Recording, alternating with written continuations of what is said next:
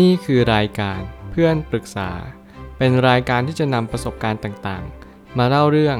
ร้อยเรียงเรื่องราวให้เกิดประโยชน์แก่ผู้ฟังครับสวัสดีครับผมแอดมินเพจเพื่อนปรึกษาครับวันนี้ผมอยากจะมาชวนคุยเรื่องทำงานมาหลายเดือนแล้วแต่เบิกเงินไม่ได้เลยแถมเจ้านายก็ใช้ชีวิตสุขสบายมีคนมาปรึกษาว่าอยากได้ความเห็นค่ะคือหนูกับแฟนไปทำงานต่อเติมของพี่ชายหนูแต่ทำมาเขาไม่ให้เบิกเงินเลยค่ะจนตอนนี้ค้างอยู่ 20,000 กว่าบาทเวลาเบิกยากมากค่ะเขาชอบบอกว่าไม่มีแต่เมียของเขาเที่ยวหรูกินหรูตลอดหนูควรจะเบิกเงินแล้วใช้คำพูดแบบไหนเพื่อเบิกได้ดีคะ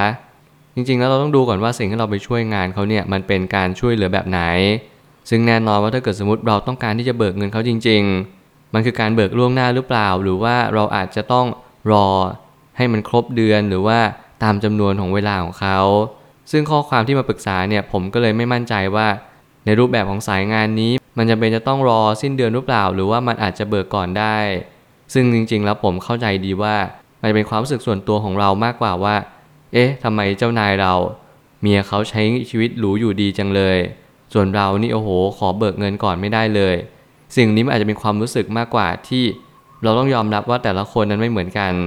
เมื่อชีวิตของเราแต่ละคนไม่เหมือนกันนั่นก็หมายความว่า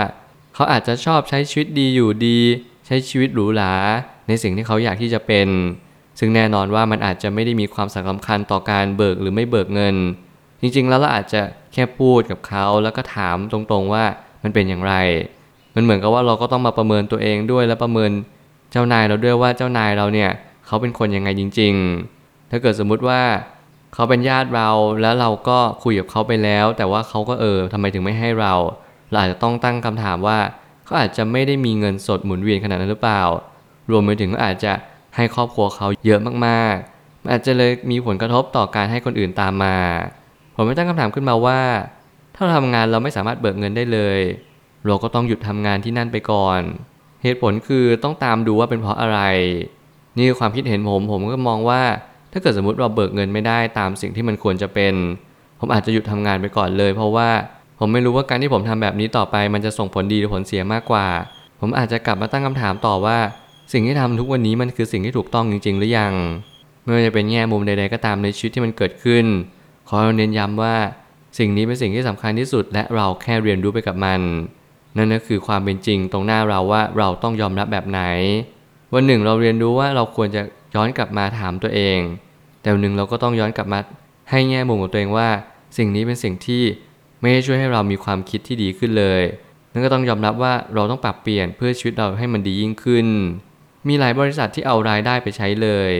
แต่จริงๆแล้วเราต้องตัดเหลือกำไรสุทธิแล้วก็ค่อยไปดูที่งบกระแสเงินสดเพิ่มเติมว่าเรามีกระแสเงินสดอิสระไหมนี่เป็นแง่มุมของผมที่ผมมีต่อเจ้านายหรือว่านายจ้างเราไม่ว่าเขาจะเป็นคนในครอบครัวเราหรือว่าเป็นญาติพี่น้องเราก็ตามสิ่งหนึ่งที่เราเรียนรู้ในชีวิตประจำวันนั่นก็คือถ้าเราเป็นนักลงทุนถ้าเราเป็นคนที่บริหารความเสี่ยงเรารู้เลยว่าสภาพคล่องเป็นสิ่งที่สำคัญที่สุดสภาพคล่องนี้เป็นแม่บทและมันคือจุดต้นกำเนิดว่าเราจะมีปัญหาทางการเงินรวมไปถึงวิกฤตทางการเงินที่มันส่งผลกระทบต่อบริษัทเราหรือเปล่าทั้งสิ่งที่มันท้าทายในชีวิตมากๆในสำหรับสิ่งที่ผมคิดนั่นก็คือเราจะทำอย่างไรให้เรามีสภาพคล่องล้นหรือเกินตลอดในทุกๆเดือนหรือทุกๆไตรมาสบางครั้งเนี่ยมันอาจจะเป็นสิ่งที่เราต้องเรียนรู้ว่าเราไม่สามารถที่จะไปบังคับกะเกณฑ์รวมไปถึงคาดการณ์สิ่งที่มันจะเกิดขึ้นในอนาคตแต่เราสามารถจะควบคุมและดูแลในณปัจจุบันนี้ให้ดีที่สุดการควบคุมการเงินการควบคุมกระแสเงินสดนี่จึงเป็นสิ่งที่ดีที่สุดที่ผมก็ยังเชื่อว่ามันเป็นเหตุปัจจัยที่สำคัญอย่างยิ่งรวมไปถึงมันก็คือสิ่งที่ทำให้เราสามารถหายใจหายคอได้ทันบางคนเอารายได้ไปใช้เลยแต่จริงๆแล้วมันควรที่จะหักกำไรสุทธิก่อนหรือเป็นกระแสเงินสดพอกระแสเงินสดเอาไปลงทุนไปแจกปันผลรวมไปถึงไปคืนหนี้ของเจ้าหนี้เราก็จะเหลือเป็นเงินในจำนวนที่เรียกว่ากระแสเงินสดอิสระนั่นเองเปรียบเสมือนงบการเงินส่วนบุคคลที่เรามักจะทำงานประจำพอได้รายได้แล้วไม่ยอมตัดออมแล้วทีนี้เราก็เลยเอาเงินทั้งหมดไปซื้อของโดยการขาดความรู้ทางการเงินเมื่อเราไม่มีความรู้ทางการเงินในการทำอาชีพใดๆก็ตามรวมไปถึงงบการเงินส่วนบุคคลที่เราไม่เคยเรียนรู้มันนั่นแปลว่าเราก็จะไม่สามารถรับรู้ได้ว่าเงินในอนาคตที่มันจะเกิดขึ้นเนี่ยมันจะเกิดขึ้นในรูปแบบใดบางคนก็ไม่ตระหนักรู้ในเรื่องตรงนี้เลย มันก็จึงเป็นปัญหาต่อไปในอนาคตซึ่งผมอยากจะเน้นย้ำว่าไม่ว่าอะไรจะเกิดขึ้นขอให้เราชัดเจนกับตัวเองชัดเจนว่าวันนี้คือวันที่เราต้องกลับมาตั้งคำถามว่าทำไมบริษัทหนึ่งถึงไม่ให้เบิกทำไมบริษัทหนึ่งถึงมีกระแสเงินสดเกินตลอดเวลาทำไมบางทีเราเป็นลูกจ้างเนี่ยเราไม่ได้สิทธิตามชอบธรรมเพราะบางครั้งถ้าเกิดสมมติเราเจาะลึกไปเราจะเห็นเลยว่าปัญหานี้โอ้โหเริ่มลุกลามไปไกลแล้วเพียงแต่เราไม่เห็นเราไม่ได้นั่งอยู่ตรงนั้นเราก็เลยไม่รู้ว่าเหตุการณ์นั้นเป็นอย่างไรบ้างเมื่อเหตุการณ์นั้นเปลี่ยนแปลงเราก็แค่ยอมรับว่านี่คือบริษัทที่เราไม่ควรที่จะทำงานต่อไป 1. เขาเริ่มขาดสภาพคล่อง 2. เขาเริ่มบริหารเงินแบบผิดๆ 3. เขาเอารายได้มาใช้เลยทันทีเขาไม่รู้ว่าเขาควรจะเอารายได้นี้ไปตัดเป็นกำไรก่อนแล้วเหลือเป็นกระแสเงินสดต่อไปเขาก็ทำให้มีกระแสเงินสดอิสระตามมาการเรียนรู้แบบนี้ผมเชื่อว่ามันช่วยให้เราเรียนรู้ได้ทันและตั้งตัวได้ทันว่าบริษัทที่เราเป็นผู้ว่าจ้างเราเนี่ยเขามีสภาพการเงินเป็นอย่างไรแข็งแกร่งไหมอ่อนแอหรือเปล่าสามารถผ่านวิกฤตใหญ่ๆไปได้ไหมหรือบางบริษัทเนี่ยโอ้โหผ่านวิกฤตเล็กๆไปไม่ได้เลยสิ่งนี้เป็นสิ่งที่เน้นย้ำว่าเราแค่สังเกตมากขึ้น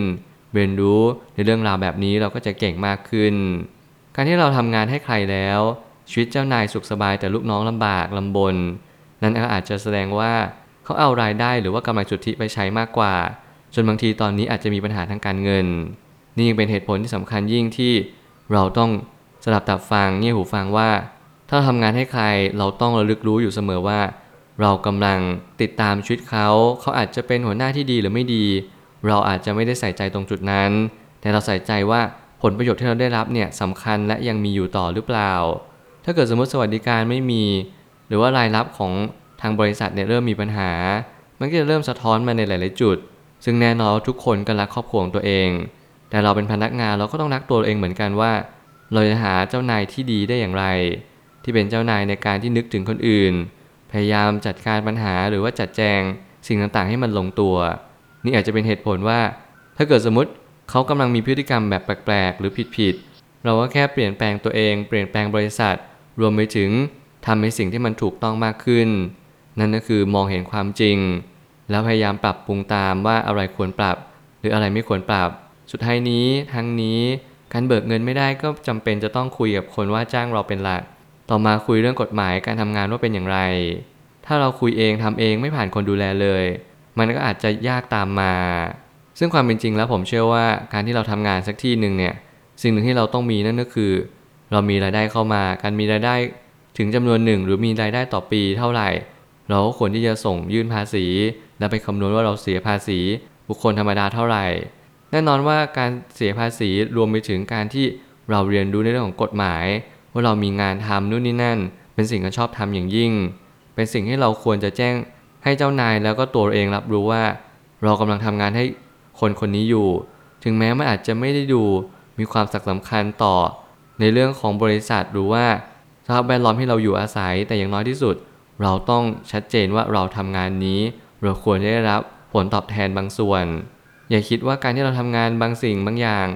เราไม่ได้ทำงานตามระบบเราก็ไม่ต้องได้รับรายได้ก็ได้สิ่งนี้ไม่ควรจะยอมบ่อยๆจนเกินพอดีเราจะยอมบ้างเป็นบางเหตุการณ์